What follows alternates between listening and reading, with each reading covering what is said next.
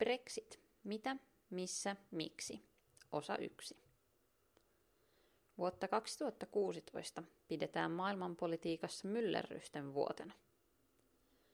Yksi suurimmista yllätyksistä Euroopassa oli, kun Iso-Britannia päätti irtautua Euroopan unionista 23. kesäkuuta 2016 järjestetyssä kansanäänestyksessä. EU-eron kannattajat voittivat niukasti EUn yhtenäisyyden kannalla olevat. Eroa toivovien voitto oli täpärä, sillä lopullinen äänestystulos jakaantui 51,9 prosenttia ja 48,1 prosenttia äänestäjien kesken. Seurauksena oli suuri epätietoisuus siitä, mitä seuraavaksi tapahtuu, sekä kahtia jakautunut kansa. Aihe on jälleen ajankohtainen, sillä pääministeri Theresa Mayn hallitus on ilmoittanut aloittavansa viralliset eroneuvottelut EUn kanssa maaliskuun 29. päivä.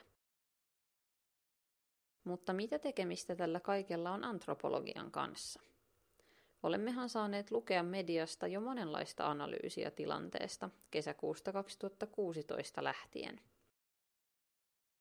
EU-eroa kannattanut 51,9 prosenttia pitää sisällään yli 17 miljoonaa ihmistä, joilla kaikilla oli omat yksilölliset syynsä äänestää EUsta irtautumisen puolesta.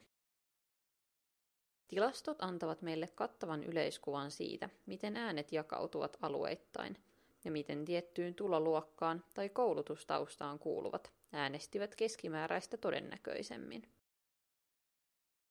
Antropologiassa ollaan ennen kaikkea kiinnostuneita ihmisistä näiden lukujen takana.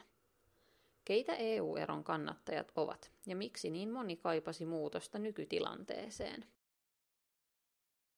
Haastattelin aiheesta Manchesterin yliopiston väitöskirjatutkijaa, antropologi John Fosteria, jonka oma tutkimus käsittelee työnteon arvoa sekä työttömyyttä ja siihen liittyvää byrokratiaa Iso-Britanniassa.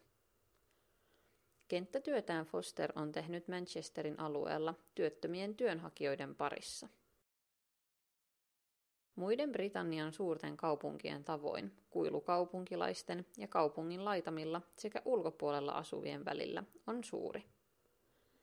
Tästä näkökulmasta hän arvioi motivaatioita Brexitin puolesta äänestäneiden päätöksen taustalla. Kaksi näkökulmaa, lähteä vai jäädä. Tilastojen valossa Brexitin puolesta äänestänyt on keskimääräistä useammin iäkkäämpi, tulee alemmasta tuloluokasta ja on heikommin koulutettu kuin EU:ssa pysymisen kannattaja. Hän tulee myös todennäköisemmin maaseudulta tai esikaupunkialueelta, maan etelä- tai länsiosista, sillä Pohjois-Irlanti ja Skotlanti äänestivät Lontoon kaltaisten suurkaupunkien ohella EU:ssa pysymisen puolesta. Foster jakaa suurilta osin tämän käsityksen, mutta korostaa ihmisen itsensä kuulemisen tärkeyttä analyysejä tehtäessä. Fosterin mukaan kuilu euroeron kannattajien ja vastustajien välillä on tällä hetkellä niin suuri, etteivät ihmiset kummallakaan puolella kykene kunnolla keskustelemaan toistensa kanssa. Fosterin mukaan EUta kannattavat pysyjät kategorisoivat Brexitia puoltavat lähtijät liian usein mitään tajuamattomiksi rasisteiksi. Lähtijät taas näkevät pysyjät helposti todellisuudesta irtautuneina, moralisoivina liberaaleina, joilla ei ole käsitystä siitä, mitä tavalliset ihmiset joutuvat käymään elämässään läpi. Keskeistä Fosterin mukaan onkin ymmärtää, minkälaiset sosiaaliset suhteet ja kokemukset vaikuttavat kummankin mielipiteen taustalla jotta voimme analysoida kokonaisuutta paremmin. Tämä ei onnistu pelkästään tilastoja tutkimalla. On tärkeää huomioida, että kummallakin puolella on omat pätevät syyt puolustaa kantaansa. Ne tulisi ottaa vakavasti molemminpuoleisen syyttelyn sijaan. Moni muualta Euroopasta Britanniaan muuttanut kokee äänestyksen vastalauseena heidän maassa olemistaan kohtaan. Tämä on Fosterista hyvin valitettavaa, etenkin kun monet EU-kansalaiset ovat vuosikymmenten aikana ehtineet rakentaa koko elämänsä saarivaltioon. Toisaalta hänestä on samalla tärkeää muistaa, että eroa kannattaneiden tunteet eivät kumpua tyhjästä. Monet kamppailevat jatkuvasti esimerkiksi työllistymisen kanssa, mikä heijastuu negatiivisina tunteina muun muassa maahanmuuttoa kohtaan. Brexit tulee, mutta miksi? Brexitia tarkasteltaessa on havaittavissa kaksi muita painavampaa syytä. Taloudelliset seikat sekä maahanmuuton vastustaminen. Fosterista äänestyksessä oli EUn vastustajille huomattavasti enemmän kyse Iso-Britannian harjoittaman nykypolitiikan vastustamisesta kuin Euroopan unionista itsestään. Yksinkertaisimmillaan Foster näkee kansanäänestyksen vastapuolilla olevan kahdenlaisia ihmisiä. Niitä, jotka ovat hyötyneet maan harjoittamasta uusliberalistisesta politiikasta, ja niitä, jotka ovat joutuneet kärsimään sen seurauksena. EUn vastustajien tyytymättömyys ulottuu vuosikymmenien päähän maan poliittiseen historiaan aina Margaret Thatcherin kauteen asti. Sen seurauksena pääasiassa työväenluokkaiset teollisuustyöpaikat ovat kadonneet, ilman että poliitikot ovat onnistuneet niitä korvaamaan. Tästä johtuen suuri väestönosa tuntee itsensä sysätyksi yhteiskunnan marginaaliin ja siten myös asemansa ja elämäntyylinsä uhatuksi. Ihmisten elämä on muuttunut näköalattomaksi, sillä he eivät enää pysty ansaitsemaan elantoaan palkkatyötä tekemällä. Perinteisen ansaintamallin pirstoutuminen on Fosterin mukaan aiheuttanut turhautumista, joka kohdistuu ensisijaisesti valtiovaltaa ja poliitikkoja kohtaan. Ihmisten yleisen käsityksen mukaan valtio toimii aktiivisesti heitä vastaan sen sijaan, että se tukisi ihmisten työllistymistä, esimerkiksi luomalla työpaikkoja. Toisaalta valtio puuttuu työttömien ihmisten elämään jatkuvasti erilaisilla byrokraattisilla toimilla ja valvonnalla, minkä ihmiset kokevat syyllistävänä ja nöyryyttävänä. Kun perinteisten elinkeinomallien katoamisen yhdistää hallituksen kontrolloiviin toimiin ihmisiä kohtaan, jotka eivät pysty enää elättämään itseään, on lopputuloksena hyvinkin tulenarka tilanne. Ihmiset ovat raivoissaan. Kuten huomasin kenttätyöni aikana, raivo kohdistetaan valtiovaltaan, minkä näen olevan Brexit-äänestyksen todellinen kohde. Kun ihmiset kokevat olevansa taloudellisesti ja poliittisesti sivuutettuja, he purkavat tuntojaan Brexitin kaltaisiin poliittisiin kannanottoihin, Foster kertoo.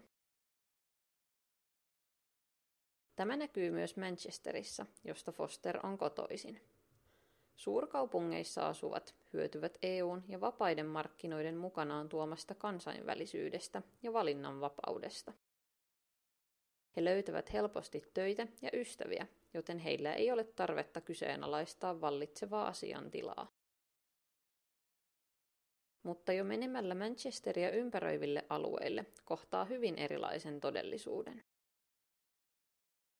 Fosterin mukaan hänen kotipaikassaan Carlislessa yleinen tunnelma on, että asiat ovat muuttumassa entistä huonommiksi, eikä mikään toimi kuten pitäisi.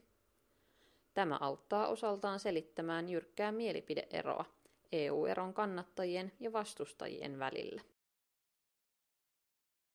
Toimimattomat työmarkkinat – Työpaikkojen katoamisen lisäksi Foster näkee keskeisenä ongelmana työelämän rakenteiden muutoksen. Sen kaltainen työ, johon olemme vuosikymmenien saatossa tottuneet, on muuttumassa vanhanaikaiseksi. Automatisaation lisäksi yritysten halu ulkoistaa toimintaansa halvan työvoiman maihin on saanut työn arvon laskemaan myös Iso-Britanniassa. Tämä lisää kilpailua, ja koska työpaikkoja ei ole tarpeeksi kaikille hakijoille, joutuvat monet ottamaan vastaan sellaista työtä, mitä eivät olisi aiemmin huolineet. Kolikon kääntöpuolena ihmiset muuttuvat itsekkäämmiksi ja asettuvat helposti puolustuskannalle, kun heidän toimeentulonsa muuttuu epävakaaksi ja satunnaiseksi. Työvoiman arvostuksen laskussa piilee Fosterin mukaan myös toinen ongelma – sillä se heikentää työntekijöiden neuvotteluasemia suhteessa valtioon. Foster huomauttaa työväenliikkeen olleen Iso-Britanniassa vahvimmillaan joukkotyöllisyyden aikakautena, jolloin työntekijöitä vielä tarvittiin tehdastyöhön. Nyt kun työväenliikkeen vaikutusvalta on vähentynyt, vallanpitäjillä on vähemmän tarvetta kuunnella heitä, jolloin työntekijät etääntyvät yhä kauemmas poliitikoista. Tästä huolimatta ajattelemme edelleen työmarkkinoiden tarjoavan töitä kaikille halukkaille, vaikkei se enää nykyisin pidä paikkaansa. Fosterin näkemyksen mukaan tämä käsitys oikeuttaa työttömien kohtuuttomaan syyllistämiseen, mikä vuorostaan lisää kaunaa hallitusta kohtaan. Foster katsoo, ettei Iso-Britannian poliittinen vasemmisto tai oikeisto ole kumpikaan onnistunut käsittelemään todellisia ongelmia työttömyyden taustalla. Molemmat ovat jääneet jumiin ajatukseen työstä entisenlaisena. He yhdistävät työn arvostuksen ajatukseen ahkerasta työnteosta tavalla, joka leimaa työttömiä entisestään. Näin he jättävät huomioimatta sen keskeisen seikan, ettei työtä yksinkertaisesti ole tarjolla kaikille, jotka sitä haluaisivat tehdä. Niinpä kumpikaan puolue ei toistaiseksi ole pystynyt tarjoamaan työttömyysongelmaan uskottavaa ratkaisua, mihin turhautuneet kansalaiset purkivat tuntojaan Brexit-äänestyksessä. Artikkelin toinen maahanmuuttoa käsittelevä osa julkaistaan ensi viikolla. Kirjoittaja Niina Ahola. Podcast-lukija Bea Beriholm.